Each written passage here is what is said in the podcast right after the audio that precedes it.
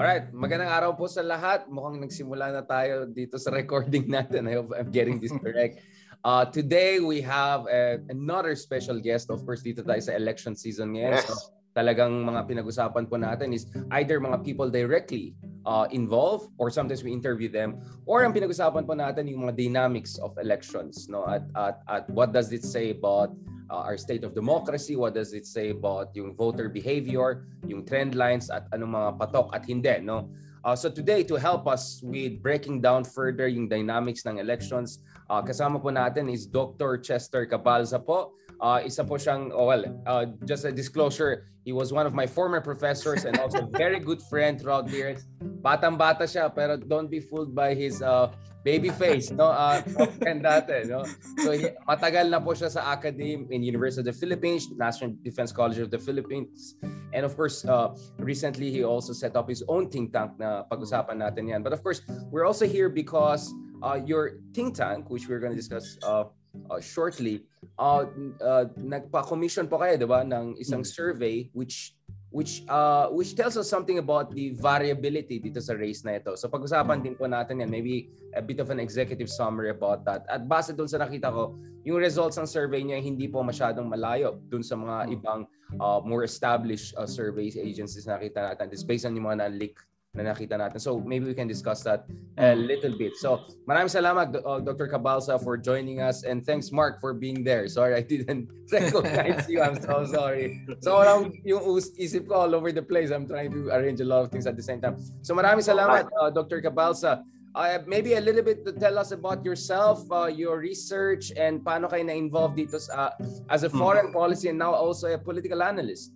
Thank you. Maraming salamat Richard no. Ah well of course no um I started at the National Defense College no. Uh, uh, researcher ako hanggang sa naging professor ako doon. Tapos uh, may opening sa UP. Sabi ko gusto kong balikan yung anthropology kaya nag-apply ako doon and uh, finally uh, kinuha nila ako in uh, 2010.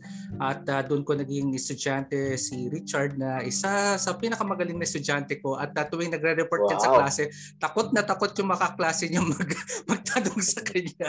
Unang-una, ang bilis-bilis pagsalita at very sharp, no? Lahat ng tanong nila nasasagot niya kaya wala silang ma- matanong na sa kanya. And then after that, of course, no, uh, I was in law school at the time, no? Kasi Right. akala ko magiging abogado ako.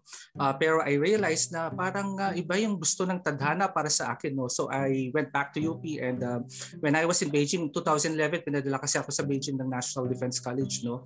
And then it was a uh, turnaround story, no? Sabi ko, ano bang gusto ko talaga, no? No, Maging sorry po. professor? Yung National Defense College, ito po yung attached sa Department of National Defense. Yes, ba? yes, yes. Just It's one of the bureaus, no? Yeah. It's wa- ang, ang National Defense College of the Philippines is one of the bureaus of the Department of National Defense, no? Ito yung parang uh, think tank supposedly ng uh, DND, no? Kasi doon nila tinitrain lahat ng mga officers nila. But uh, nonetheless, um, naging professor na rin ako doon and then uh, sabi ng boss ko, why don't you uh, take your PhD? Sabi niya, if you want, um, I can send a recommendation to you to Europe or Beijing, uh, mag-PhD in international relations ka. Sabi niya, sir, uh, may family pa ako, uh, may malilit pa yung mga kids ko. Sabi ko, so, o di ano, mag-antro ka na lang uli, sabi niya. So, wala akong choice dahil yun yung sinabi ng boss ko. Sige. And then, it was ano rin, ah, it was a realization din. Kasi nga, tagal kong nawala sa antro kasi yung, yung aking master's was uh, international uh, studies na dati kinuha ni Richard pero I left uh, MIS at uh, natapos ko sa Asian Center kasi nag-focus ako on China. So talagang yun yung doon ako dinala ng uh, tadhana. And then uh, pinadala ako sa China nga, no? And then after that, I went back here and then I started doing uh, strategic culture kasi nga wala akong nakitang mga uh, specialists and scholars doing uh, that uh, that thing, no? So sabi ko, I think this is uh, something, uh, this is my niche, no? Uh, anthropology uh, related to international relations as nag-law school din ako. So doon yung parang package ko na nakita ko na may niche. And then uh, all of a sudden, uh, dumating na yun, binombard na ako ng media. Uh, una, ayaw ko pa kasi si Richard lang yung nakikita ko doon sa, sa sabi ko, dyan naman na si Richard eh. Siya na yung bahala dyan. So sabi nila, para may different karibal voices. ka. Ka. Oo nga, sabi, Joke, parang pag nawawala si Richard nasa abroad, ako yung pinupuntahan. So there was an endorsement coming from DND na puntahan si Chester Cabalsa, sabi nila. O sige, o, tapos nag-usap kami ng DND, sabi nila, okay, uh, we want uh, an anthropologist, no? Kasi ang China China mukhang yun ang ginagamit nilang strategy. O sige, gagawin ka namin spokesperson ng ano ng NDCP. O sige, ba, basta o China, sabi ko ng ganyan. So until such a time, nagsasalita kami ni Richard. So hindi yun yung parang ano eh, yun yung parang um, um, shadow ko over Richard kasi nga of course na si Richard yung madalas uh, ini-interview doon. And then bakit ako yung ano backup dito? But nonetheless, of course, hindi, it was kayo, mas baby face nga kayo eh. Ako yung parang senior dyan. But of course, no, it was a good ano, it was a good uh, transition kasi nga hindi naman talaga ako political science or IR. Siguro ang niche ko is on the national security and political anthropology. No? So until such a time, yan, um, uh, naging uh, natapos ko yung ano, yung aking uh, dissertation uh, uh, on um, um, strategic culture and then of course I graduated uh, for my uh, PhD in uh, 2018. So uh, natapos Can you tell us a little bit about that concept? Uh, ano po yung strategic culture? I, I'm sure culture and strategy is something people understand pero pag right, nama right. mo yung dalawang idea na yan, anong ibig sabihin niyan? Well, basically, no, um, in the Philippines, no, uh, we lack that kind of vision. No, what do do we really want? Kasi nga si China, alam naman natin, no, ancient times meron na silang uh, strategic uh, thinking, strategic culture. Um, tapos tayo, inaral ko yung sa atin if we have the uh, indigenous concept of security. At lumalabas, meron naman talaga. Yun nga lang, yung strategic culture natin, episodic. Ibig sabihin, dumarating pagkailangan lang. So, hindi siya consistent unlike in uh, China na talagang nasa vocabulary na nila and uh, they are they, they, they really yeah they, and they really practice it. So tayo mukhang hindi siya embedded in our culture and uh, sometimes um, lumalabas lang siya uh, during uh, events na nangyari like uh, during EDS uh, People Power tapos itong South uh, uh, West Philippine Sea Conundrum. So lumalabas naman siya kasi nakapag-lawfare nga tayo, nanalo nga tayo, di ba? That right. is a part of our strategic culture basically, you know. So nagma-manifest siya uh, and depending on who leads the country. So dapat yung uh, leader mo rin uh, may notion and ano uh, practice when it comes to strategic thinking and uh, strategic culture kasi siya rin naman yung one of the stakeholders when it comes to to uh, to doing that no uh, Dr. But, uh, can you uh, yeah. uh, describe sorry can you define to us ano, ano po yung strategic culture kasi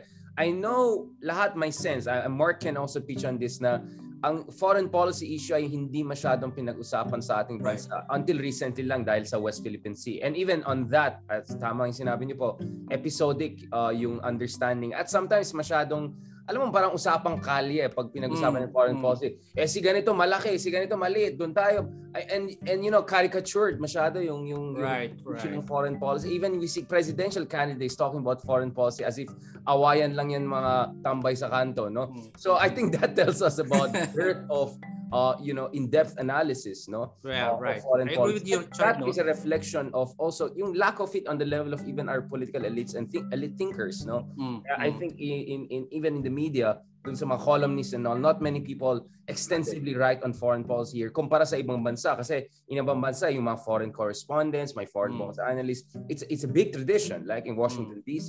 Pero sa sa Pilipinas parang konti lang kaya siguro dati ako lang in-interview ng konti kasi Mm. a- ako lang yung medyo bibo na all, all the way foreign policy, di ba? Maraming political analysts Yeah, nun, yeah. pero Ah. Parang wala tayong pakialam sa mga kapitbahay natin.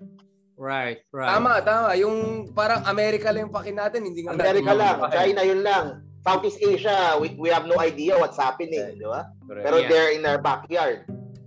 Oh, yeah, in GIS, no, yung strategic culture, no, if we try to define it, no, based Right. on my study, uh, based on my uh, dissertation, no, uh, it's the Mm. manifestation of the uh, uh, of, of, of culture, no, uh, that is translated through uh, foreign policy, defense policy, and uh, to other uh, in our, our in our laws, no, basically, no, because see, you know, uh, when we talk about culture, no, uh, looking at the dimensions of national security, it's the heart and soul, no, whatever you write, you craft for your policy, uh, that's the uh, the the embodiment of your um, thinking, philosophy, and uh, emotions, basically. Know, and that's the reason why uh, uh, it's uh, written, it's coded, and uh, that's uh, what we call the strategic culture. No, but nonetheless, for the Filipinos, since in our culture, no, uh, hindi tayo talaga yung uh, writing people, no, more on talking people tayo eh. Hindi rin uh, tayo reading tradition. people. hindi rin tayo reading, more on oral tradition. hindi na. ka nagbabasa, di ba? That's the point, no? More on oral, makwento tayo eh, salaysay kaya saysayan, no? Yeah. Kaya yung yung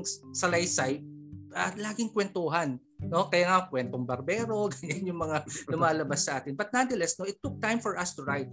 No because of uh, of our historical experiences also. Because if you notice din no yung mga nagsulat ng ating uh, kasaysayan ng ating uh, foreign policy are were, were the were the former colonizers. At nakita natin may mga biases no. It took time for us uh, to to write our own no. Uh, of course our eh, yung lagi kong nababasa yung uh, sinusulat ni, ni ni Richard and I get his point no yung mga selfish elites natin greedy elites natin talaga. Hindi hindi nila ginawan ng paraan para para mag, uh, magkaroon ng inclusive growth no? Para lahat makaintindi at uh, makaunawa sa lahat ng mga ng mga filosofiya nila. But nonetheless that was the fault of our um, history basically and the past administrators no?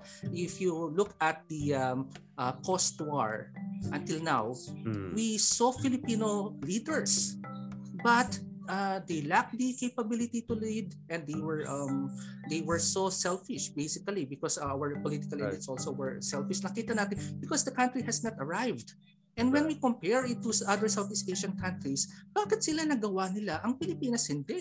And there must be something wrong in our culture. So tinignan natin yun. At inaral din natin in terms of our security. Kasi it has to translate to strategic culture. No? Nakita natin na we were so dependent too much to our foreigners, uh, to, to foreign uh, colonizers, particularly to the United States at the time, which became a superpower uh, back then in 20th century. Talks naging imperialist sila. But basically, na, nag-depend so much tayo sa external uh, uh, external defense uh, from them. So yung internal defense natin, nag-focus tayo pero hindi pa rin natin na perfect. Then there must be something wrong in the culture, no? So inaral natin yun kaya naka, uh, naka uh, based from my ano uh, FGDs and uh, KII, yung FG for the group discussion and of course yung uh, key informants natin ng mga high profile including Richard, just mga na-interview ko noon, nakita namin na nakita ko dun sa pag-aaral. na forward yung copy ah, Dr. Oo nga, no? One, one of these yeah, days. I would love uh, to cite your work. It's, it's right, right. Thank you. And then we saw really that uh, even even amongst the ano security uh, sector, defense and security uh, sector leaders, no, uh, they saw the gap. And really the gap comes from us, comes from them basically. Kasi nga hindi nila na consolidate yung power and basically that's the reason why you have scholarships. The problem with scholarships is that uh, you get conditioned by other thinking. Uh, pin, uh, ma, nagawa naman ng mga Pilipino yan eh because uh, we saw that uh, from the ilustrados and the pensionados. Nagkaiba lang yung mga pensionados na uh, ilustrado natin, naging uh, enlightened sila. Kaya nga pinaglaban nila yung ano eh, yung himagsikan, no, revolution when they went, went back to the Philippines. But uh, that was different uh, during uh, in the succeeding generation by the pensionados kasi naging ano sila Oreo, no? Brown outside, uh, white inside. So nag-enjoy sila sa tate. Pagdating nila dito, dala-dala nila ng pulisiya galing tate, hindi nag hindi nag ano, nag-match dun sa kultura natin. And that became a big problem after. May adoption without adaptation. Right, right. Yeah. Yun naging problema. And of course, course, yun yung sinasabi ko sa mga military and uh, civilian students ko. No? When you get uh, scholarships abroad, try to be more Filipino. When you go back in the Philippines, mas alagaan ninyo kung ano yung natutunan nyo and become more Filipino. No? I-dalhin ninyo yung inaral ninyo pero dapat it should uh, adapt to the local culture. No? Uh, yun ang sinasabi ko. Kaya ang problem kasi when you, of course, no, when you become a leader, you you you craft policies and uh, you influence basically. Ang nangyayari dyan, eh, yung natututunan nila abroad na hindi uh, applicable sa Pilipinas no sa kultura natin mga Pilipino. Yan ang naging problema. No and, and it's good now because we have young scholars now who are really uh, pro Filipino pro pro pro Philippines talaga no? And uh, uh, nakikita natin yung passion nila in changing right. the society.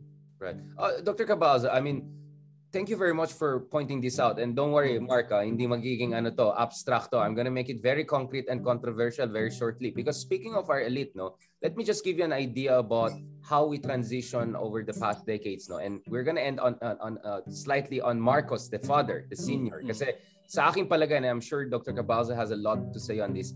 Para sa akin, ha, uh, well, mga Ilocano kami dito, but para sa akin, we may ha- we have concerns about how he handled the Philippines governance domestically. Pero uh, pa, pa, sa palagay ko, sa, sa aking pag-aaral, pagdating sa foreign policy, I think Marcos had the most sophisticated one, at yeah. least during the Cold War period. I agree. And I would put I President Ramos almost on the same level or next. Although Ramos had six years, and Marcos at 21 years. Just to give you an idea, kasi pinag-usapan natin, bakit tayo walang strategic culture? Meaning, yung kultura kung saan talagang pinag-usapan natin yung national interest, paano, paano, paano, paano natin sisiguraduhin na angat ang Pilipinas. Di ba? Yun ang mga Vietnamese, ganun yung mga Singaporeans, di ba? Ganun yung mga, of course, yung mga Chinese, Japanese at ibang bansa. Bakit tayo kulang dyan? Let me give you some uh, very interesting quotes kasi recently nagbigay ako ng lecture about essentially this yung Philippine foreign policy and Cold War. So for instance, our president, um, our president Rojas, this is how this he described Americans. He described them as our protector, our liberator, and now our benefactor. No, I mean this is not the kind of language you usually hear from countries who just gained their independence from a former colonizer. In fact, we don't even mention U.S. as our former colonizer. To give you another more even startling quote, this is from President Quirino in a speech in 1947, no? Uh, sa luneta pa to, ah. Dabi ni Rizal to, ah. Ito yung sinabi niya, American occupation of the Philippines was the highest blessing that ever befell the Filipinos similar in a way to the advent of Spain, no? At si uh, uh, Ninoy Aquino in an article in Foreign Affairs, he was arguing that siguro kung hindi tayo sinakop ng Amerikano at kunyari nanalo sila General Luna, baka magiging more Indonesia authoritarian tayo, baka maging Sukarno siya, ganun, no? Hmm. So this was the mindset. But in fairness, once we go to Marcos, things are a little bit more different, right? I think Marcos, uh, we saw already a spark of that during Makapagal. But during President Marcos, I mean, just look at some of his speeches on which uh, for me shows a more subtle and sophisticated understanding of foreign policy. Nako, marami pong mag, magta-troll sa akin dito, but I'm just really basing this on evidence. And I'm trying to be fair also. So Marcos gave a number of speeches uh, throughout his, of course, long reign.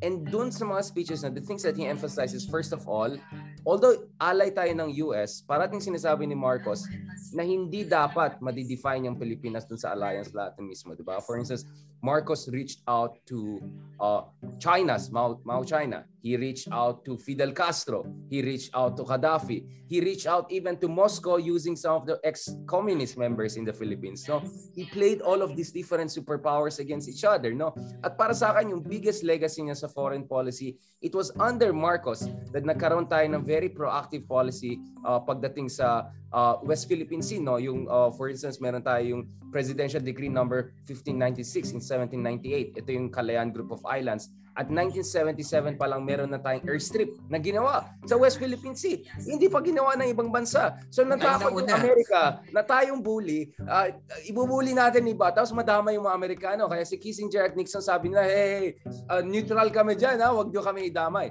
So I'm just giving an idea uh, to our audience na yes, we have had elites that they're generally rapacious, both dictators and non-dictators. But in fairness, I think in foreign policy, there were some episodes of medyo may elevation of the level of discourse. If titingnan mo yung mga speeches ni Marcos on foreign policy, they're very well written and they're actually almost like what you hear from Singapore today, which is right. Concerned tayo sa China, pero ayaw natin ng giyera ng malalaking bansa. Malapit tayo sa US ng konti, pero hindi tayo dependent sa Amerika. No?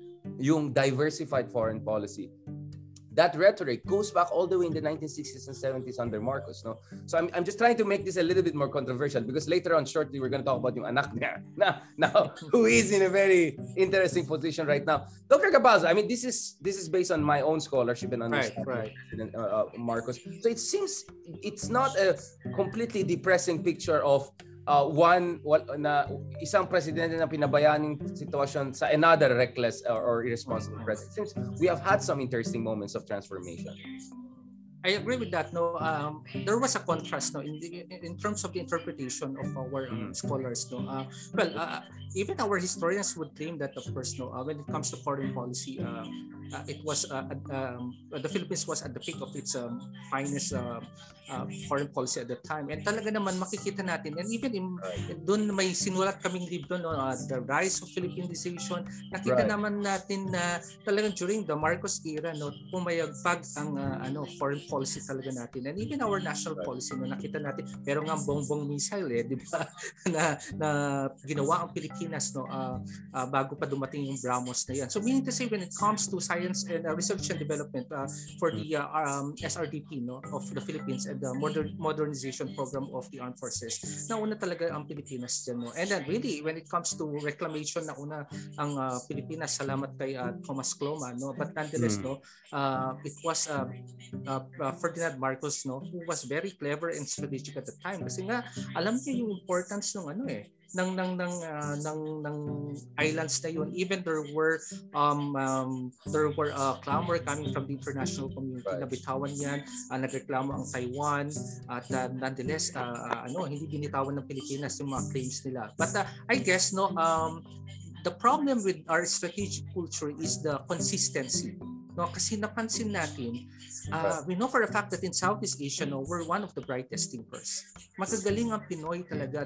And even our neighbors no they recognize the brilliance Madaldal, of Filipino madaldal madaldal tayo at magaling tayo magsulat mag-craft talaga. Correct, correct. ang problem natin is um, the implementation and interoperability no hirap tayo doon Ah, kaya nga ang ang ang ah, ano ko ngayon ang ang pitch ko ngayon sa mga military students natin is from damaged culture to repaired culture how do you repair that damaged culture uh, it's it's by do uh, it's by uh, doing uh, yung uh, implementation You're uh, referring to Philippines dependence on the US, right? This is That's- the James Palos thesis. right right Ang malaking Oo. problema ng elite ng Pilipinas ay sila yung pinaka nag-benefit or nag-rely And violators. Right, which is very different from a lot of our neighbors na even though may allianza or friendship with US, they still develop their own national security apparatus. They still had their own foreign policy, etc. Right? Right, right. Uh, pero you know, nauna rin tayo eh. Um, it was in uh, during the time of Marcos, no, that uh, we got inspired to do the uh, research and development. Kaya nga ginaya Mm. tayo ng South Korea, Right. India. We were ahead of what the curve at the time. Ang right. problem lang is the consistency after Marcos. Mm. Kasi nga uh, nag-democratize tayo because of course no, the martial law uh, experience, bad martial. Hindi naman masama yung martial law sa pag ginawa mo ng tama pero it was really brutal uh, uh, during that time. Eh, tapos nag-democratize tayo and then of course very weak yung economy natin. So mas yun yung mga inuna natin, uh, priority natin at the time. So meaning to say yung mga magagandang uh, policies natin before hindi na na-continue and that became a problem. I think we should do a study on that no why our um why our emotions are flip-flopping basically and uh, it's very reactive.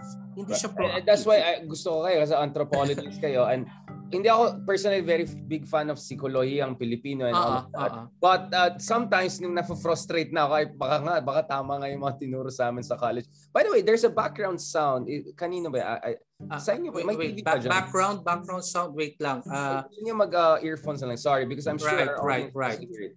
I mistakenly thought kay Mark yan. Kawawa naman si Mark ang pinagalitan ko. Nakikinig yan. Uy, Mark, magtanong ka. Marcos yung topic yan. Ha? Ma- Mark, ikaw, anong... tatanong din ako about sa foreign policy. Marcos, foreign policy. Ganon. Oh, hindi, pero ito naman more sa more recent ano, sa more recent uh, times natin. Uh, yung, yung in terms of sa ASEAN na na harmonization and yung pagka uh, how is it going ba so far, bro?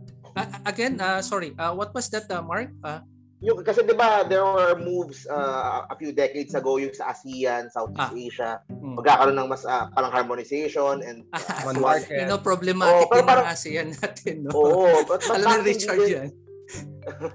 bakit hindi din siya nagpa-prosper or ano parang walang effect din sa daily Yeah, ng yeah. mga Pilipino Alam mo so naman far? when the ASEAN was established, no, through Gulf lang naman yan, no. Of course, no, ah, Richard knows about the history about that, no. But of course, no, it was intended because of the Cold War, and Right. um, we should also um, thank ASEAN, no, be, be, beca- uh, being one of the oldest uh, regional organizations in the world, no. Kino-compare nga yan lagi sa European Union because of uh, our achievements, basically, no. But nonetheless, um, if you will use the ASEAN, no, in some of the uh, disputes and some uh, issues in the region, no, may limitations din siya. Like uh, a good example would be uh, the, the West Philippine Sea, South China Sea issue. No? Uh, nakita natin na naging battleground of uh, hegemonic rivalry ang uh, Southeast Asia because we know for, for a fact that uh, dito naglalaban ang China at US uh, when it comes to their uh, uh, uh, on uh, national interests. And definitely, nakita rin natin na uh, dependent yung mga ano kasi nasakop ang mga ano eh mga Southeast Asian countries no Mm. it took it's so hard for them to transition ex- except for for basically for uh, for Thailand. Kaya nga sinasabi nila yung mga magagaling na diplomats, mga Thai, no? Kasi nga they know how to handle things and definitely bamboo da, bamboo diplomacy. Bamboo diplomacy Go sila. with the flow. Go with the flow. Kaya naging Go buffer zone yeah. sila, no? Maybe because that's the ano, that's the uh, arrangement uh, coming from their king, no? Na Right. go with the flow lang sila. But uh, the problem with the Philippines din, kaya rin hindi naging solid ng Pilipinas kasi wala tayong solid leadership, no? Kung ang Thailand may king tayo, may uh, the king tayo no na namatay na. It was very showbiz, no? Ang politics natin showbiz talaga, no? Uh, very um, very uh, how would I say, ang, ang, ang term ng mga estudyante ko ano eh, uh, audio visual, no? Kaya Mm, audio that's, that's visual a very good observation. Yeah. Oo, audio visual politics tayo ngayon. Kaya Very, kung sino ang nakikita, sinong popular, spectacle. yun na lang. Parang uh, Spectacle. spectacle. Exactly. yeah, yeah. That's Kasi very yung sinasabi mo Ri- Richard na ano na, Right. na performative politics. Performative, no? yeah. Parang Indonesia and Thailand lang no yung Right. performative politics natin because we are performers basi- basically. Uh, uh, the, the Philippines is a, a country of talented uh, people no but nonetheless a country of many talents pero bakit hindi tayo nag-arrive as a nation state? Right. Right. When in fact, we have high potentials. Marami tayong ano, bisita around the world na na-amaze sa ating human resources when it comes Right. the Filipinos are uh, the best uh, one of the best human resources in the world. Pero bakit na, nagugulat sila? How come that your country, uh, you keep on smiling but you kill each other?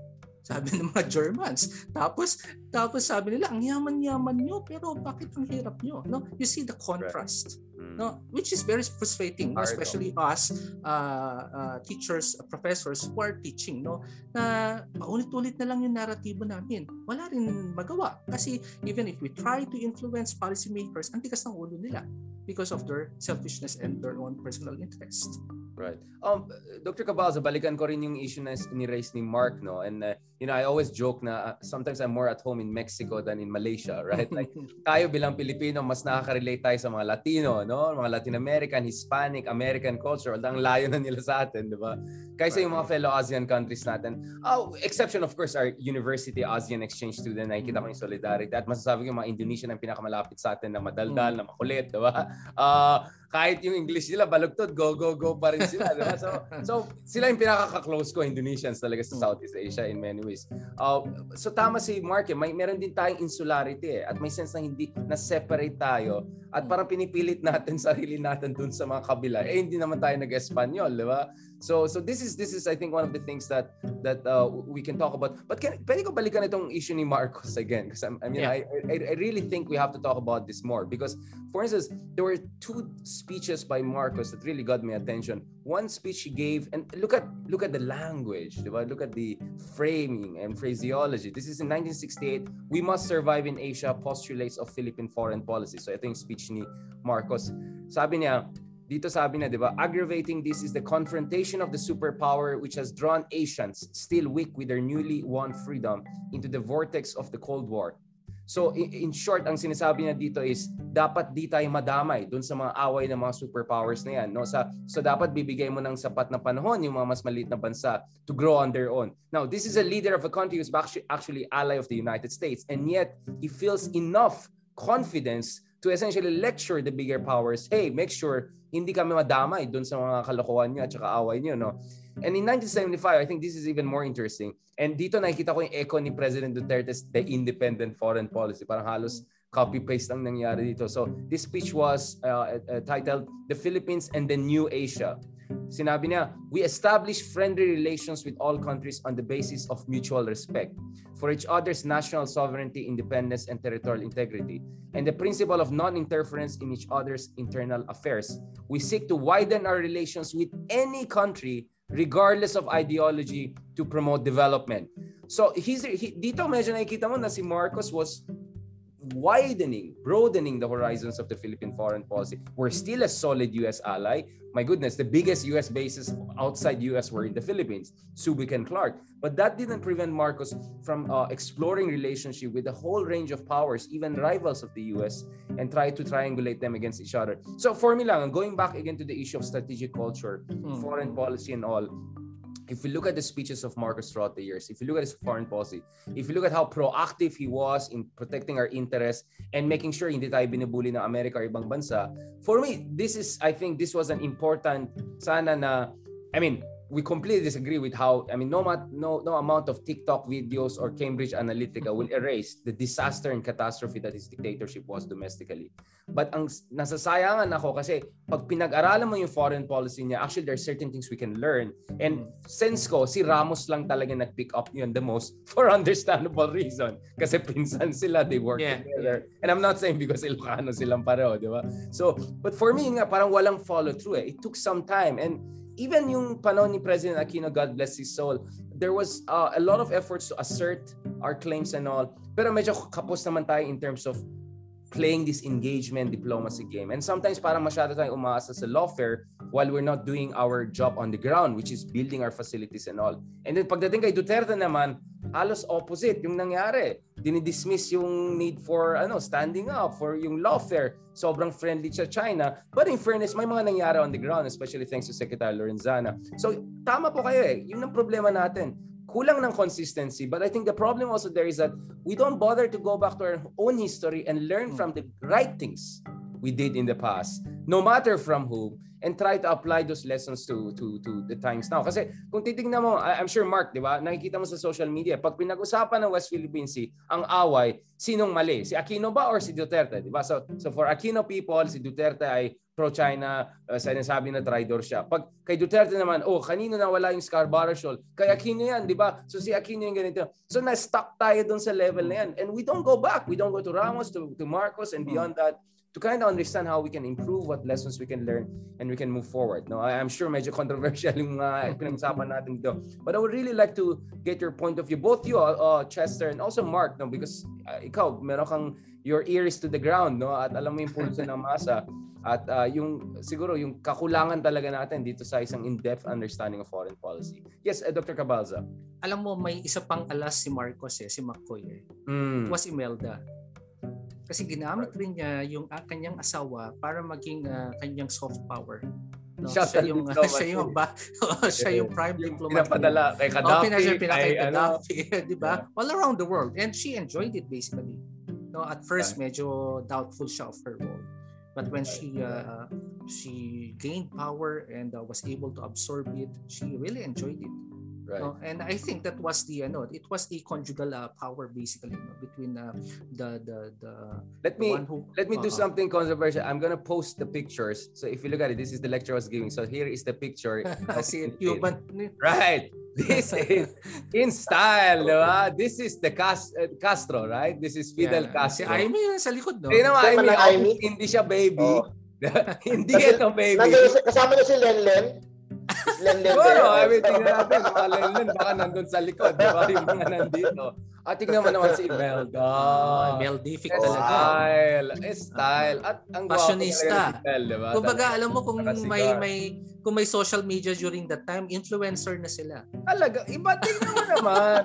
At ito, by the way, ang pinakakalaban ng US, muntik tayo nagkaroon nuclear war dahil oh, yeah, yeah. pasawa ito eh. Kinukuha niya yung mga Soviet Union nuclear biglang muntik sila nag-war. And yet, look at it. They made us on how chummy chums and easy they are. Yeah, yeah. Ito naman si Gaddafi. Kita mo talagang si Gaddafi, bata-bata pa siya nun. Na, oh, mga si yeah, mom, yeah. talagang gandang-ganda sila kay mom, di ba?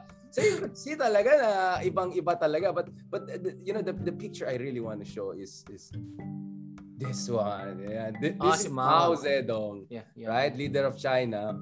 At tignan mo naman talagang you could it's, see his right, right. Who is this? You know, oh, ito of course is Bongbong si Marcos. BBM.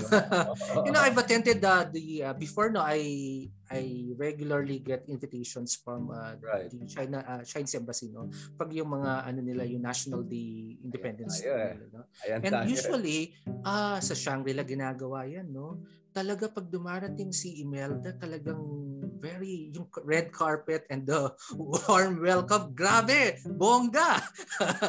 really, kakaiba. Nagbabago lahat at saka lahat nagugulat pag dumating si Imelda. And really, that's how warm China receives uh, the Marcoses, no? And um, we, we could uh, see the the link and of course the ano the the, the special relations of uh, this family to China.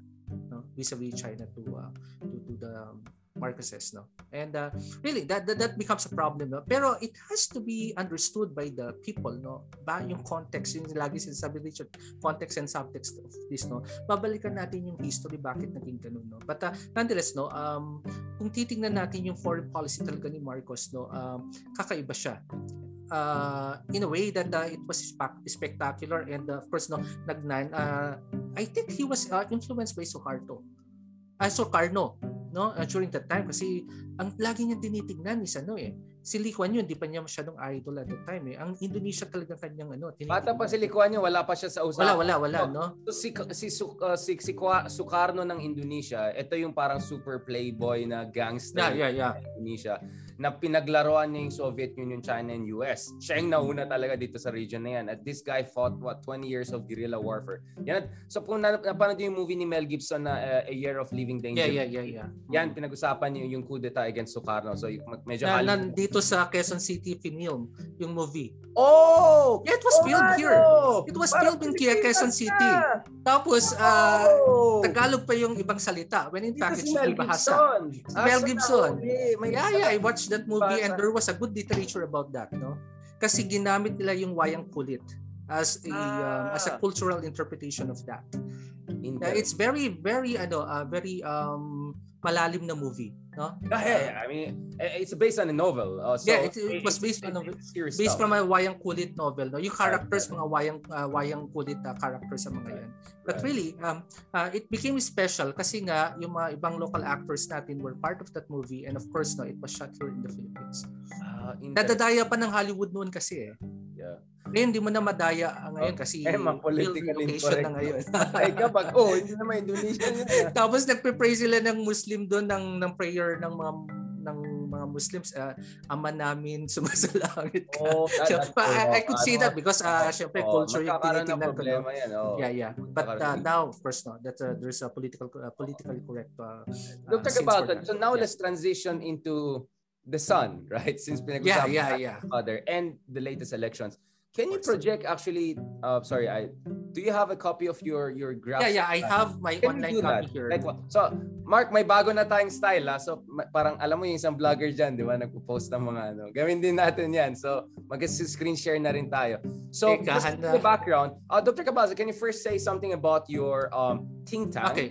Di ba? Right, right. Kayo po ay founder ng isang very dynamic think tank with very young, very dynamic uh, yes. uh, researchers. God bless you. Thank you for doing Thank you that. very much. And then, okay.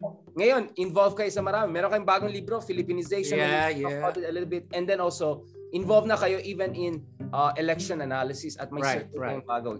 Can, we, can okay. you say a little bit about that and then screen share tayo? Pag-usapan natin numbers, no? Sige. Uh, um, Okay, um, it was in 2019 no when I was uh, convinced by some uh, colleagues no in the academy and of course uh, in the government to put up a think tank no. Uh, at the time hindi pa nagko-COVID no kasi uh, face-to-face pang engagements. Sabi ko uh, I don't have the uh, financial uh, capacity to uh, to to establish my own. So it took time. And the uh, blessing in disguise nung uh, nag-COVID and nasa bahay lang tayo kasi nga lockdown it was very innovative because you can only use your uh, technology and your talent then boom. So we started with the podcast and i invited my uh, global network to uh, have a conversation with me. At uh, nag-enjoy naman kami sa mga conversations namin and then uh, i um, uh, I had already talked to some co-founders, no? Uh, pares kami ng ideas. It's a fusion of development and security because of my background, no? I uh, was a former uh, professor at NDCP National Defense College. Tapos I'm now with the, the Development Academy of the Philippines. So I saw the niche of development and security. And there's a um, special marriage between the two because of course it's an, it's like a chicken and egg uh, question uh, which comes first no? Is it development or security? Um, security or development. But of course no, there's no correct answer for that. But uh, when you merge it together there's magic in it no? So, so that was the the rationale. So and then after that um, we did good rounds in our podcast and then we started um, uh, doing webinars and i think my organization uh, at the time which uh, was a one year old um, started uh, doing a webinar coming from uh, uh, scholars coming from six continents and uh, 15 countries in one webinar. Wow! Sabi ko, kaya pala. Through technology, I don't need to spend money for that, but only to invite the best talents in the world and talk about issues. And it was a, a, a success, basically. And um, and um, uh, some colleagues uh, from the media, from uh, from the academe saw it and uh, they they liked the idea. So kinontinue namin yan and then I started recruited uh, resident fellows and non-resident uh, fellows abroad. Uh, ano po pala yung pangalan ng think tank niyo for that? International Development and Security Cooperation. No, it's a fusion IDSC. of development uh, IDSC. It's a fusion of uh, development and security, no? So that was um, we started in May 2000 no? Uh, 2020 at the peak of the uh, COVID-19 no? So yun yung doon ka yun yung uh, start ng aming uh, ng aming uh, organization. And um at first medyo doubtful ako but uh, when I saw the the the warm reception and the the accomplishment of the organization in just uh, uh, one year uh, it encouraged me to uh, do more. So ang, until such time na we the the the, or the, the organization uh, functioned well because of the recruitment uh, of, of of some uh, uh, fellows and of course the expansion of uh, the staff no? So sabi ko uh, ano yung mga activities natin so maybe we can do op-ed so yung mga fellows we we, we wrote And then of course, unti-unti sila na-recognize na rin ng media and they got interviewed and then uh, through IDSC. And then uh, oh, some of your fellows interviewed by South China Morning Post and others and they Right, right. At your think tank, right? So that's Yes, arrive, yes. arrive. Yeah, thank you for that. And then uh, we are turning two years by by May this year no? Uh, ganun lang ka kaiksi. Ang bilis no? And thank God no? Um, Zoom okay party yung, yan. And after that, um, we thought of some other um, activities. And then uh, we came up with a book, uh, which I think, um, yung libro matagal ko nang gustong isulat eh. Because um, um, I frequently visit uh, Finland uh, from uh, 2007 to uh, 2019 at nakita ko yung uh, comparison and contrast no because of what happened to Finland uh, uh, due to their um, winter wars with uh, with with Russia. At merong parang comparison pero it's not Finlandization yung ano yung yung experience ng Philippines. So we coined a term which we use it uh, for our um, um, uh, engagements with the uh, the two uh, hegemonic powers no? Uh, um, the Philippines uh, with the with the with the US and the and um, and of course uh, China. At uh, ginamit namin yung uh, yung failure of our economic and diplomatic rapprochements with, uh, with with China. But at the same time we are being backed up by a, uh, a superpower which is uh, the United States. While we are still uh, doing uh, some uh, infrastructures for our national security. So nakita ko iba yung ano texture and uh, comparison when it comes to Finlandization. And when we wrote it, um, we sent it to some uh, scholars around the world and they uh, gave us good reviews about it. And uh, natuwa ko yung concept on Philippinization can be used now as a uh, political concept, uh, an IR concept basically. I think that is something that is so kilig for me kasi hindi naman ako uh, talagang uh, political scientist. I'm a uh, uh, political anthropologist. No? So, uh, and then after that, um, I think uh, other organizations saw what we were doing And um, syempre, meron, medyo nagkakapera na rin yung aming organization. And uh, during uh, this election, sabi ko, I think we have to do something uh, that would help us understand the trends, particularly poll uh, surveys. No? Uh, we have, kasi kaya naman namin mag-interpret. And then um, uh, we commissioned the uh, Warwick, no, si Robin, uh, Dr. Garcia, no, uh, is, is a good friend, kaibigan natin yan. And um, sabi ko, Robin, can you please do a uh, survey uh, this uh, January and uh, we'll interpret it. And yeah, just, um, just to uh, give a background, so uh, Dr. Robin Garcia, uh, sila po involved ngayon in, in more online surveys. So pag-usapan natin yan, Mark, di ba? Kasi we had some discussions yung mga kalye surveys obviously hindi scientific yan no so so ano punta ka sa kalye sa Bicol iba yung makukuha mo dun sa kalye sabi natin sa Baguio or Manila di ba uh, so it's not uh, random sampling but ngayon ang debate kasi ngayon is yung whether stick tayo sa analog yung style nila SWS or Pulse Asia or are we gonna transition now to the more uh, you know, more online digital surveys. Uh, for instance, ano yung yung ano, uh, Mark, yung isang DG vote ba yan? DG vote, may mga ganon, 'di ba? Na may DG Voice. Oh, DG mga ganon, 'di ba? So, but but in fairness, uh, yes, I'm not very familiar with the methodology of uh, in, uh, employed by those people, and I'm not sure how their surveys track with the more established ones. But the WPR by Dr. Garcia uh, na ka, ano, ka-partner nila Dr. Cabalsa, in the service that is going to show now, their numbers yeah. are not too far from what I see from the more established ones. And yung methodology nila is actually cutting edge methodology. They still use some random sampling, but instead of going person to person, ang ginagawa nila is they're they're actually using uh kasi ginagawa yan sa ibang bansa, sa US eh, yung phone call for instance, no? Or pwede on internet or other modes. So yun po yung uh naging methods nila. So yeah, shortly pag-usapan siguro natin uh uh, Dr. Cabalza, bakit kayo nag-decide na magpa-survey? Why do you think, ang dami, dami na nga survey, but but pa kayo nakiano dyan? Right, right. Interesting question, no? And Because why do you we... think this is even more credible or as credible mm-hmm. as the more mm. established ones? But na lang, right, right. Yeah. Um, IDS, IDSC started through social media. And I think that was our niche, no? Uh, we gained um, uh, acceptance and credibility because of our social media presence. And uh, when I commissioned the, the uh, bar week of um, WNR of uh, Dr. Garcia, because I know for a fact that uh, he's using an online polling, I think uh, it coincides also with the kind of um, um, study that we really wanted to to, to interpret no kaya nga nagkataon na online yung gamit nila kasi yung iba manual pa and we know for a fact that um, online is the next uh, normal no and uh, of course this is the future we're talking about the future no uh, so hindi na masyadong ano and uh, we saw that uh, they're using this uh, um, this kind of uh, methodology ah, which right. i think will help us in our interpretation ito, um, kasi Mark, ito yung methodology nila so mm-hmm. sa online uh, meron silang unique respondents quota sampling proportional fleeting. So, hindi ito bara-bara, no? No, no hindi. Sa face, yung mga, alam mo, yung mga joke-joke na ginagawa namin on Twitter, malamang kung followers mo ay pro BBM, di magandang lalabas kayo. Kung pro Lenny, di puro pro Lenny lalabas, di ba? So, eh, walang credibility yung mga ganun. Biro lang. Ako, I do it as a joke. But this is different. So, there's a method actually. There's the method. Yeah. Uh, so, so we're, we're, we're sold with the method and we um, also recognize the um, the um, methodology done by uh, Dr. Garcia's organization. So, when they gave us the, the, the report of their um, quantitative uh, results, so this was the um, result that came up no, uh, based from their study.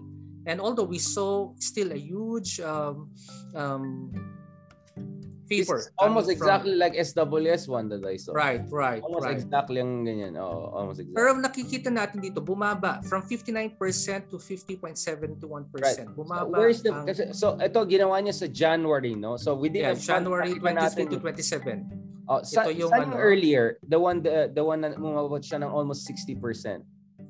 Um, hindi na namin sinali yung uh-huh. uh, earlier but um, itong January 23 to 27 lang ang pinakita namin kasi right. uh, gusto naming ipakita, uh, interpret why there was a slide in the um, survey. Uh, Almost of, uh, uh, double digit. So yung 60% si Bongbong, that was what date?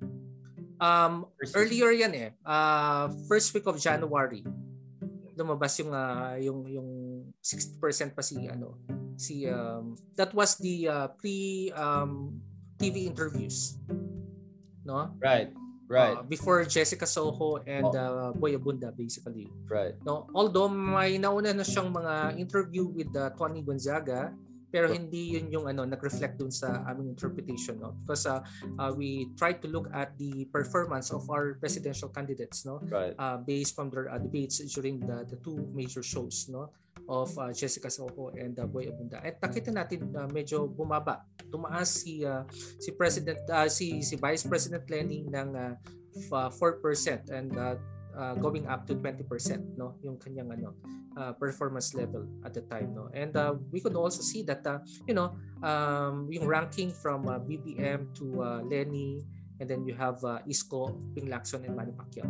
No? Mm. So yun yung uh, ito yung so, nakita Yeah, hindi ito nakakalayo masyado dun sa nakita nan sa SWS. So just to right. be clear, uh, there was almost a 10 points, 9 to 10 points decrease kay Bongbong Marcos, diba? So right, he was reaching right. almost to 60%. So umabot siya ng 50% ng December. But as a second preference, there was still 11% left. So he could actually even go to 60 plus, right? So Right, medyo right. nagtipik na siya, no? He's going really hmm. to the maximum at 60%. This is still crazy, right? We haven't seen anything like that for quite a while. But medyo ano, hindi gano'n ka-solid, 'di ba? So may fluidity diyan. So we we saw Of him course. dropping by almost 10%, still very high. Still In the case of high. Lenny, she went from around what, 14, 15% to almost 20%. Na, um, actually, she climbed um, from um, 16 to 19. 16 to 9, so around 3 to 4%, no? Right. And meron tayong 14% na hindi pa rin decided, no? So which Mm. can still go to any of these candidates uh, down the road. So th- that's a very interesting. So kayo anong basa nyo? Kasi for me, I remember very well, Bongbong Marcos was only 13% in, in, in the second quarter of Pulse Asia. So just over six months ago, number three siya behind Isko. Di ba? Isko was like 14%. And then. Sara was like close to 30%, 27, 28%. So now with him going going to 60% or now 50%, for me this is wild, right? This is wild on so many levels, but also wild in terms of volatility. Mukhang it doesn't look like a solid 50 for him. The- I- I- so for me, feel, feeling ko baka solid niya 20, 25 lang, di ba? And the Yeah. rest is really bandwagoning and all. But this is my reading. I don't know about you, Mark and and Chester. How do you understand it? And and to be honest, I think Isco shed some points na pumunta kay BBM which shows some overlap between the two candidates also. Feeling ko si Isco yung medyo na-hurt dun sa rise ni uh, ni Bongbong eh. Ikaw, ikaw, um, Mark at saka Chester, anong take nyo dito sa mga data na nakita natin? Well, of course, no, ang isa pang naging uh, problem bakit uh, sumadsad ng uh, kaunti yung uh, uh, points ni ano ni uh, BBM because of the um, um, uh, disqualification cases yeah Aha, on the tax right. evasion no? So, uh, tax ta- tax uh, ano niya uh, tax problem niya no? So i think that was one of the indicators why it went down uh, but of course no recently we saw some um, uh, contrasting events no as to what happened to his uh, disqualification no. Medyo nag-turn around uh, nag-favor sa kanya yung yung mga cases and we'll see later on by this month what will be his performance no. But nonetheless no I think uh, he is still consistent with his um, strategy of less talk less mistake because of his non-participation to Or- um, major uh, Or or um, Tony talks. No, Mr. yeah Tony talks no I think that's his strategy. He wants Tony talk style. Tony talks kasi controlled. No? Controlled ang content. I think that's a problem uh, that's what he wants, no? Um, that's a problem, no? Because if he becomes a president later on, there will be a disconnect to the people because you, of course, uh, knowing our uh, Philippine culture and society, you you cannot just control people, our our minds, our thoughts, our uh, sentiments, no. Kung canned ang gusto niya, pang soap opera yun, pang Korean yun, no? Kasi alam mo yung ending. But of course, that's not the real uh, Philippine society. A real Philippine society and culture is um, is very dynamic, no? Um, very volatile, and sometimes they love you, but maybe after a year they will hate you. So that that will become a problem uh, with, uh, with his presidency. If Not with wins. Duterte, right? I mean, Not, not Duterte he's very popular. Kaya nga That yung guy sinulat is mong populist, di ba? Cabasa, can you explain to us as an anthropologist, or I, I'm, I'm, yeah, yeah, of course, of course. How do you understand this? Because this is still crazy. I mean, Hmm. Marcos may have gone down to 50 from 60, but we have never seen something like this. Grabe yung gap niya. In fact, pag sinama mo yung all other top candidates, mas malaki pa rin ni Bongbong eh. I mean, this is this is what I call prohibitive uh, lead. It's not it's it doesn't look like a commanding lead, right? Commanding is like 40 versus 25, right? But 50 versus 29, ganon. It's it's it looks really something else. I mean, what's going on in our country? Duterte, Yeah. you know, President Duterte never had this kind of lead. You know, I mean, Right, it was like right. something like 40 versus 25. But this, so I mean, if if if if Bongbong gets 50% of the votes, that's how many votes? Like 25 million? I mean, how many ba yung magvo-vote dyan for presidential? I'm not talking registered. Let's say the turnout is 86 to 90%. He Hmm. could get like 25 million votes, right? Which Yeah. is way higher than Duterte's 16 million votes. I mean, this will be a totally different world, right? If if we're here. So, bilang isang anthropologist, pa paano natin maintindihan? Ito yon kasi his father was pu- pulled off also something different right? His father was the only filipino president post-war to win two uh two elections. I mean to Right, be elected right So if you're Bongbong now, you're feeling you're doing something historic and different too, right? What's going on here, uh, Dr. Cabalza, as a Well, of course, no. anthropologist also? Thank you, thank you for that, uh, Richard. No, um, we have to remember that the vote, the majority of the voters are from uh, Generation Z and uh, the millennials, and they are um, actually um, dependent to social media. Uh, they of, of course knowing their culture. But uh, if we're gonna interpret it, because uh, what uh, ang gusto kasi mangyari ni BBM in terms of his strategy is yung ano no controlled of uh, conditioning of the minds and of course no canned siya. I'm just worried Curated. Curated. Ah, curated, yeah. Parang museum lang, no? Curated, no?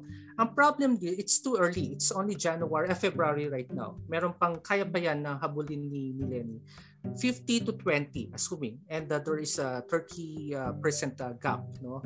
Assuming na umarangkada yung kay Lenny, and because of uh, uh, of course no um, of her own strategy no pwede pang ano yan eh pwede pa siyang mag uh, 50 uh, and uh, 30 or 50 and 40 Or why not Isco rise? Because we we know there's a, a lot of BBM supporters, their second preference is Isco. Di ba, Mark? Parang yan ang intindihan natin dyan, di ba? So, I, I can also foresee a possibility whereby Isco goes a bit up, Lenny also goes up, BBM goes a little bit down, right? And they kind right of right right here. So that it will be a three-way race potentially here, di ba? I mean, that's one scenario of competitiveness I can say. I'm not saying it's likely, but that's really how I see it. I don't think Lenny alone can pick up this far because of course of course a lot of people supporting here are not But- necessarily with with with But Lenny. the problem with this Yeah. with Isko is ang kanyang baluarte, yung bailiwick niya is uh, Manila. All Wala siyang probinsya. And of Right. course, uh, uh, we're talking about the millennials and the Generation Z who are dependent to social media. No? And uh, social media is a is a is a middle class activity. So kung wala kang baluarte, where uh, of course uh, other candidates uh, from BBM to Lenny and um, of course si uh, Pacquiao and uh, si Lacson ha, have it. Yun ang medyo kulang kay ano, kay kay Isko. And his his vice president also doesn't have a Ah, team. hold- that's another thing. Yung pa yan, no? di ba? Wala rin Mark, siyang probinsya. Can you tell something? Because uh, just for disclosure, Mark, of course, is like the one of the bigger, uh, prominent supporters of uh, uh, Mayor Isko. Uh, so, Mark, anong take mo dyan sa sa ganun na analysis? Which, by the way, I kind of shared that analysis. That was what that was my concern. At dito, ang lakas ni BBM sa NCR. So, ano, Hmm. how do you see this Isko situation here? Which is very different from how it was just few months ago, right? Mm. Hindi, kasi yung, ay, yung mga latest surveys, iba't iba naman. Isko is on second, si Lenny yung Right. third. Pero this one, dito kay Prof, second si Lenny, third si Isko. So, ang ang question din naman din kasi if hindi din kakain doon sa mga boto ni BBM, Right. ah, wala ding ibang mananalo eh. So I I guess that's the right question to be asking eh. yeah. Ah, kasi even if magkainan ng boto si Lenny and si Hmm. Isko, Pacquiao, wala din eh. 50% pa rin si Bongbong eh. So Right. I think the, the right question to be asking is uh, yung 50%, how do you bring that down to 40, maybe Right. 35 or 30? O pag nasa 35 or 30 na siya, eh, doon na. It opens up, Competitive na. Oo. competitive na. It, it opens up for another candidate. Kung si Lenny man yun or ano. Right. So, yeah. Another thing that's uh, lifting up the um, the um, performance of BBM is uh, his uh, vice president no si of course no uh, very popular uh, Sara Duterte no amongst the the vice presidentiables no mukhang angat na if you could Can we, see no can we show that? Can we- yeah, yeah. yeah, Can we yeah, go to the yeah. vice president? Kasi dito yung may sinulat. tingnan mo angat na angat eh. see oh Oo. um Sarah got 49% as Mm. compared to 15.62 of uh, Soto and then 11.7 lang si Kiko and then right. si Dr. Ong is uh, 10.70 no so talaga uh, makikarry over ni uh, Sara si ano si um si BBM uh, basically Oh, yeah, I mean, uh, I look at Yeah, we some saw that naman eh. Nung, w- Yeah. When he got Sara, parang the, the Sara votes got added to BBM. That's why he was able to. jump big time, no? Kasi Sarah jump ko lang nangyari eh. At mukhang Pacquiao even lost more in Mindanao once nag-team Right. up Marcos and, and Sarah. Because I think Pacquiao was doing better before before Sarah withdrew. Pero nung uh, in contention pa rin si Sara in the surveys. Parang Pacquiao was still doing okay, no? Pero ngayon, for instance, I, I saw some of the numbers. Mas maraming Cebuano and Waray are voting for BBM, preferential, hmm. no? Than Tagalog, no? Obviously not Ilocanos, but Tagalog. And the numbers are like close to 70% and above, no? In northern Mindanao or central Mindanao, some, some of these areas. So I, I, I don't, I really see that as Sara all effect, right? I don't see that as Bongbong being really the solid uh, you know, I think it's option. the Duterte effect pa rin, no? the solid south carrying and lifting solid north, right? I mean, this is the situation we're seeing right now.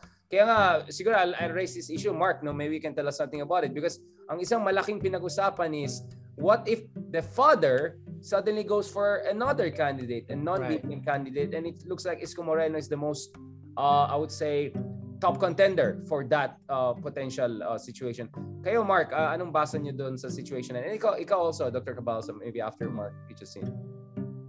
Yeah, uh, I think I think at this point, at the rate things are going, diba, that might be one of the few things na that could tilt or maybe uh, uh, move the needle pagdating sa sa how Marcos is uh, yung kanyang lead over the other candidates if President Duterte decide to go in a different direction. Kasi if President Duterte supports BBM pa, eh malakas na nga si BBM, dadagdagan mo pa ng machinery ng, ng administrasyon. Though I, I, I, that's almost impossible to beat. So yun ang tingnan natin diyan kung paano uh, how how we will move in the next but but doesn't the COMELEC vote I mean critics would say the COMELEC vote is already saying the machinery is supporting BBM isn't it? I mean I'm not saying that but the critics are saying parang ano yun di ba? No no I mean machi- machinery sa ground. I mean I, I understand I mean, but I mean uh, they would say that if even yung COMELEC mo ay mukhang nagpa-prefer kay Bongbong then you know like you can expect you know where things are going. This is what the critics would say right Hindi, but most of the commissioners, halos lahat na yata, are all Duterte appointees, di ba? Hindi ako nagkakamali sa COMELEC. Right. So if they they favor BBM, does that say that Duterte the father also likes BBM? Or maybe the father doesn't have control anymore over them because the, nagtataya na yung iba doon sa future nila. I mean, oh, by the way, we're, we're just saying... No, you're, you're basing that because of the uh, junking ng mga DQ cases? Yeah, but alam naman natin, alam naman natin yung disqualification cases. It all boils down pa rin naman sa Supreme Court. Doon mm. pa din naman yung ano niya, 'di ba? So Right, right. Uh, ikaw Dr. Cabaza, anong anong uh, take mo dito sa issue na yan? Oh, marites tayo ngayon, no. there's a uh, from another camp, no. They're saying that of course if uh, the DQ succeeds, no, uh, for BBM, mukhang ilalagay nila si Aimee, no? uh, yun yung isang camp uh, kwento nung sa isang camp. But of course no uh, if that happens basically of course no uh, there's a tendency that of course no uh, since BBM is no longer running for that uh, of course kasi uh, first nag-favor naman sa kanya no? But of course uh, tama si Mark to no no? It all boils down to Supreme Court now no? And of course kaya pa naman ilaban sa NBank yan sa COMELEC. But nonetheless it, it will take time. Uh, but of course no if um, those rumors will uh, of course no uh, continuously uh, uh, penet- will penetrate the minds of the people no? Uh, de- definitely it uh, meron pa rin silang doubt of the uh, possibility of uh, BBM winning the elections. But of course no um, mga propaganda lang naman din ng ibang uh, organ ano ibang grupo yun no? But of course no um I think if um, we try to look at it uh, scientifically no um, mukhang strong contenders pa rin ang BBM Sara and uh, we'll see that in the succeeding um, um, debates. Kasi yun lang naman yung pwede natin makita eh how they will try to convince their voters uh, through debates and uh, and uh, interviews no? Uh, we'll have to listen to the debates uh, to be organized by COMELEC and by other um, giant uh, networks no? Uh, at doon natin makikita kung ano ang ano ang ang, ang kanilang mga plataforma basically. But uh, nonetheless uh, as of now uh, it's too early to predict pa. Uh, Feb pa lang ngayon although uh, pwede pang bumaba yung kay BBM and um, and uh, pwedeng tumaas yung mga ibang uh, presidential candidates natin uh, for Isko and uh, Lenny. Uh, but of course, no, uh, pwedeng mangyari that we'll see what uh,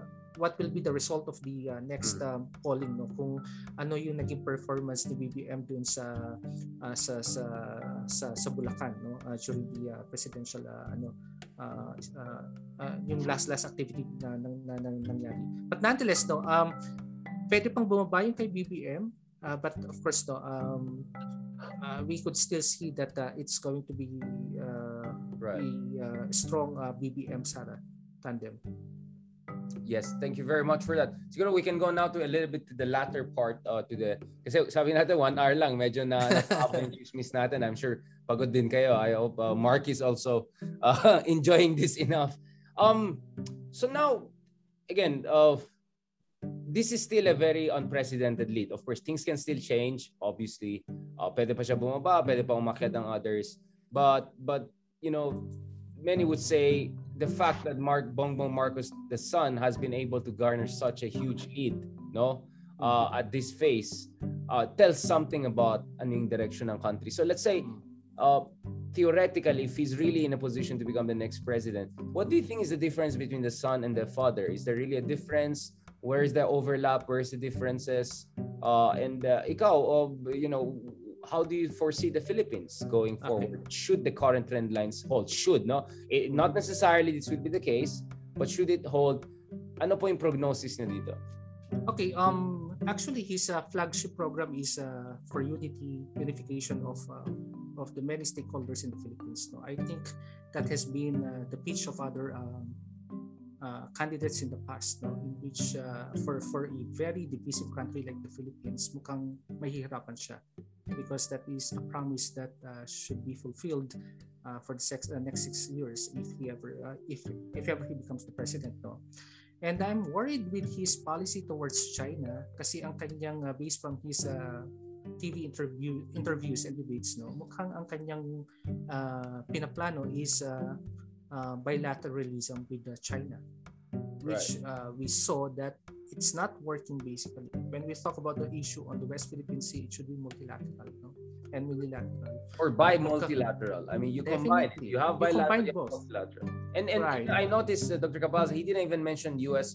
Mutual Defense No. Treaty. He didn't mention ASEAN Code of Conduct negotiations. He Right. barely mentions as if it's really down to us begging the Chinese to be nice to us. I mean, just to be brutally Yes. honest. Yes And that's why I mentioned the father a while ago. So yung mga iba nang akala nyo, I'm uh, trying to promote, not necessarily. I'm just reminding our audience, no, Mm. na kung binasa nyo yung kasaysayan natin, what's fascinating is that it the father was probably the toughest guy pagdating sa West Philippine Sea in terms of concretely, literally concretely helping us on this eh, in terms of defending our rights. And then yung anak niya ngayon is more Duterte than Marcos. Right? Diba? Yung stance is really Duterte.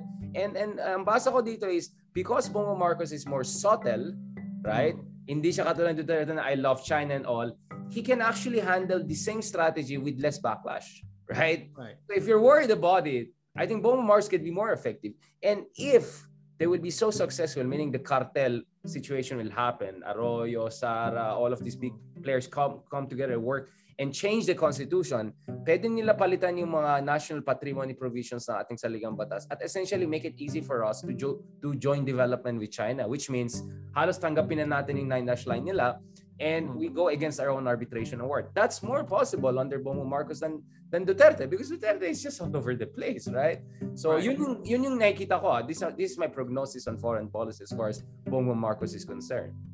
I agree with you, Richard, no? and uh, that's a problem also uh, for him kasi mukha sa mga sinasabi niya, he's not for diversification of relations. Right. No? Kasi very strong yung kanyang statement on bilateralism, which is, I think, erroneous uh, for our experience in the past. It Mhm. didn't work basically for the Philippines. And uh, knowing that uh, he is more welcoming for China, if that happen, that will happen basically. And Right. uh, I think, uh, as uh, thirdly, um, magiging problem niya rin si President Duterte if he wins and uh, if uh, Duterte still uh, survives no because of the many um how would I say it properly yung mga kanyang mga sinasabi about um, Mar- uh, BBM uh, Marcos Jr. on his uh, behaviors being lazy being spoiled brat mukhang pag, uh, pag, pag halimbawa magiging critic niya basically si uh, President Duterte if he becomes uh, uh, lazy in his administration and of course no um um another thing um, in the family, in his family also, you have also the Araneta. Right. No, so may mga um, of course no, uh, I'm not uh, trying to to to to uh, put controversy about it, but of course no, um, there will be some um, questions also on the uh, governance of uh, his presidency because of uh, the, the family um, uh, dynamics that uh, they have uh, so far. No? So yun ang mga nakikita ko basically. I mean, the Marcos Senior was known very much for chronist, right? So I think you know you understand where the where the critics are coming from. Although we don't want to be prejudicial to any administration at this point in time. Why do you think is uh, Bongbong the son so close to China in ways that Marcos the father was not? I mean, the father was playing these big boys against each other, right? He was never really he was never really giving up anything to the Chinese, but he reached out to China in a way to create more space in dealing with both the communist movement in the Philippines para hindi sila suportahan ng mga Chinese at saka to give him more leverage in dealing with the Americans, right? Because oh yeah, I have other options here. But the son seems to be very very friendly with China. Where, is because he has no other because he has no other option because of his uh, because of the family's uh, bad experience with Washington. You know, for a fact that uh, after they left uh, mm. uh, Malacanang, they suffered a lot uh, from the uh, legal system of the uh, the of the United States. And after that, you mean you mean the U.S. bothered to go after ill-gotten wealth? Yeah, so they're pissed off with that. Yeah. Okay. Oh, there are still rumors that uh, Bongbong is uh, wanted in the United States. Uh, that's the reason mm. why he's trying to invade Washington, basically. I'm sure may ibang wanted na nag-endorse sa kanila. That's basically wanted. Yeah. Yeah.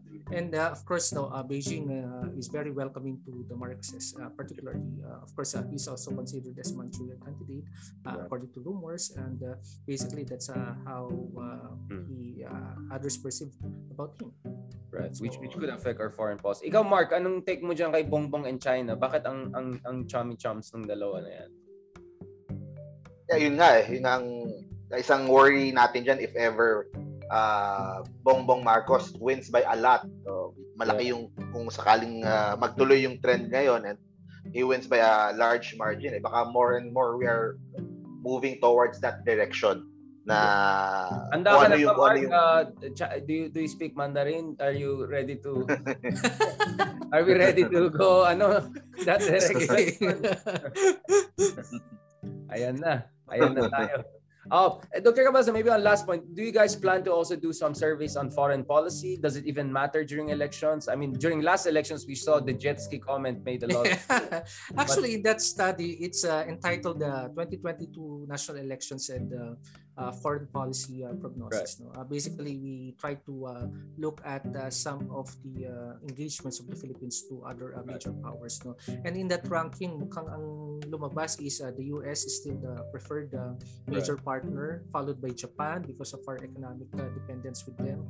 And um, Russia, surprisingly, uh, placed third. Uh, wow. Oo. Uh, I, I hope if I mean I hope that will change if next week Russia does something. Like of course with the current uh, Australia, yes, no? Europe, wala, wala. Uh, Korea, K-pop. Yeah, pumang-apat lang yung China, no, because of the COVID-19 and of the because of the West Philippine Sea uh, conundrum, no. So, yun pa rin yung problem natin with China, yung West Philippine issue natin with them, uh, security uh, problem natin with them. So that was the ranking uh, based on the previous poll. Mm-hmm. Thank you very much for that, uh, Dr. Thank you very much. Do you have any questions? Sabi natin, we yeah. have to keep this within an hour. Medyo lumabas tayo. Alam mo. oh, medyo lumabas na konti. konti. Yeah, I, Thank I you, Mark and uh, Richard. Nag-enjoy ako. Ang saya pala ng podcast nyo. Yeah, we, actually, may mas masayang version pero nagbe-behave na kami ngayon. Of course, kasi, of course. Oo, ano na kami. There was mga 3-4 hours yan na uh, maganda na stimulants nyo, whether kape man yan or something more. so thank you very much, Dr. Cabalza. Thank you very much, and have you in Prof. the future continue this kind of conversations kasi yun nga, sabi nyo nga, marami pang months na tira, Three, I mean, a day is a lifetime in politics. Imagine three months, right? So still a lot can change. Kaya yung iba dyan, huwag kayo magalit sa akin. I'm just looking at scenarios, right? At yung iba dyan, pinag-usapan natin foreign policy ni Marcos the father. Not So this is what we do in this podcast. We go against the grain, right? Whether that's a liberal grain or whether that's an illiberal grain, bahala na yan. But we try to go against the grain based on data and analysis. And we're always really privileged uh, to have great guests Katulad ng guest natin of course today, Dr. Chester Gabalsa. God bless po. Maraming salamat. Thank, Thank you, you very maraming much. salamat. Thank you. Support Project Pilipinas. More to come. Thank you. Bye-bye.